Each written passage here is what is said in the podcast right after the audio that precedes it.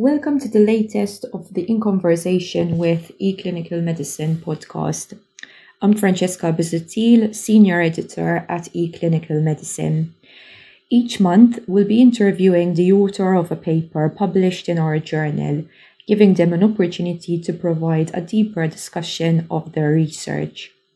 I'm here today with Dr. Prasad Kulkarni to talk about his recent phase 2-3 trial on the Covishield vaccine, as well as, as well as its implications for COVID vaccine development in general.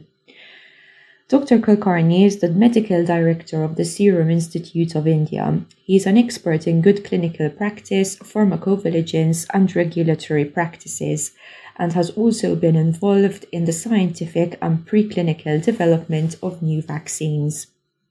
Dr. Kulkarni, thank you for joining us and welcome to the podcast.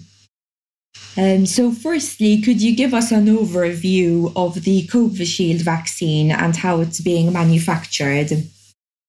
Sure. So, basically, uh, there is a platform that's called as ChAdOx1, which is a chimpanzee adenovirus vector platform uh, that was developed by the Jenner Institute, Oxford University. And this platform has been already used for making many vaccines. On the same platform, a COVID 19 vaccine was developed, and this is called as, I mean, in technical terms, it is called as ChAdOx1 nCoV 19. The license for this vaccine was given to AstraZeneca and then subsequently sublicensed to Serum Institute of India this platform is basically a recombinant replication deficient chimpanzee adenovirus vector. It is called as ChAdOx1. It contains the genetic material for the spike protein of SARS-CoV-2 virus. This vector virus is grown in HEK293 cells in the fermenters. The cells are lysed and the extract is purified by several steps and then formulated to make the vaccine. Okay, um, so could you talk us through the importance of immunobridging studies in the context of COVID 19 vaccine authorization? Right. So, as a general concept, once you have conducted large efficacy trials in one population and you have demonstrated efficacy, then you need not replicate those studies in other populations. That's because these studies are highly time, money, and resource intensive you can extrapolate those efficacy results for other populations by doing immunobridging study, uh, which basically means that you demonstrate that the immune response of the vaccine in the population that you uh, demonstrated efficacy and in the subsequent populations has been similar. This by doing this bridging studies, you can actually save a huge amount of money, time, and uh, resources so that the vaccines can become available to other population in the shortest possible time. This was extremely critical in the pandemic situation where time was of the essence, and that's how immunobridging studies were accepted by the regulators world over. So, what were the key findings of your trial published in eClinical Medicine, and how were these results important for the COVID 19 situation in India? So the first key finding of this study was that the uh, vaccine developed by Serum Institute of India was immunologically non-inferior to the vaccine made by AstraZeneca. Thus, the vaccine was successfully immunobridged with the vaccine uh, made in UK that had already shown efficacy. In turn, meaning that the vaccine is highly immunogenic.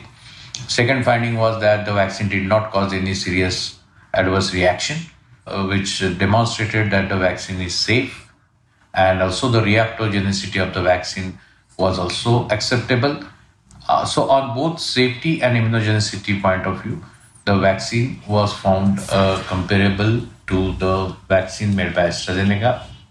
Based on this data, the, the vaccine received EUA uh, from the Indian regulatory authorities and then subsequently received approvals from uh, many uh, countries' regulators as well as from the World Health Organization.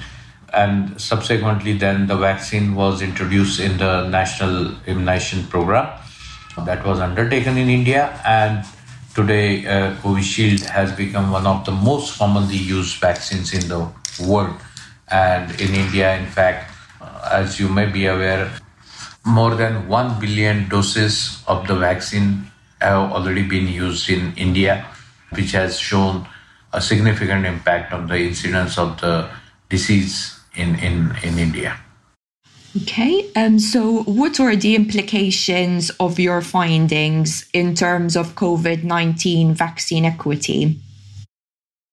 So, Serum Institute is one of the largest manufacturers of vaccines in the world and has been supplying vaccines uh, to the uh, uh resource uh, poor countries for last several years and uh, we have always uh, worked towards making vaccines available to the low and low and middle income countries for example measles and measles rubella menafrivac etc so the implications of our findings is that this vaccine could be could be approved by various regulatory authorities based on the the, the immunobridging data that we demonstrated and then could be made at a very high scale and supplied to these uh, LMIC uh, regions and in turns in turn ensuring vaccine equity.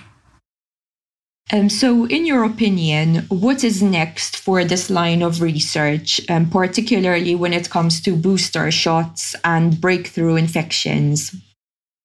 So, uh, so there is already data uh, that shows uh, from our study as well as from the international studies that uh, there is a waning of immune response uh, at six months after sec- uh, after vaccination, and which might uh, be uh, re- requiring us to think of boosters.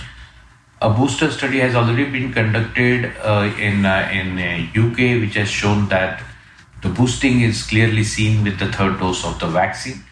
So there could be some more studies coming on this indication, and also to see uh, any uh, effectiveness in the real world situation in terms of breakthrough infections, and also vis-a-vis the variants of interest and variants of concerns that are emerging uh, in future. So there are many aspects that could be uh, that could come, and also the populations that were not studied in the in the clinical development so far.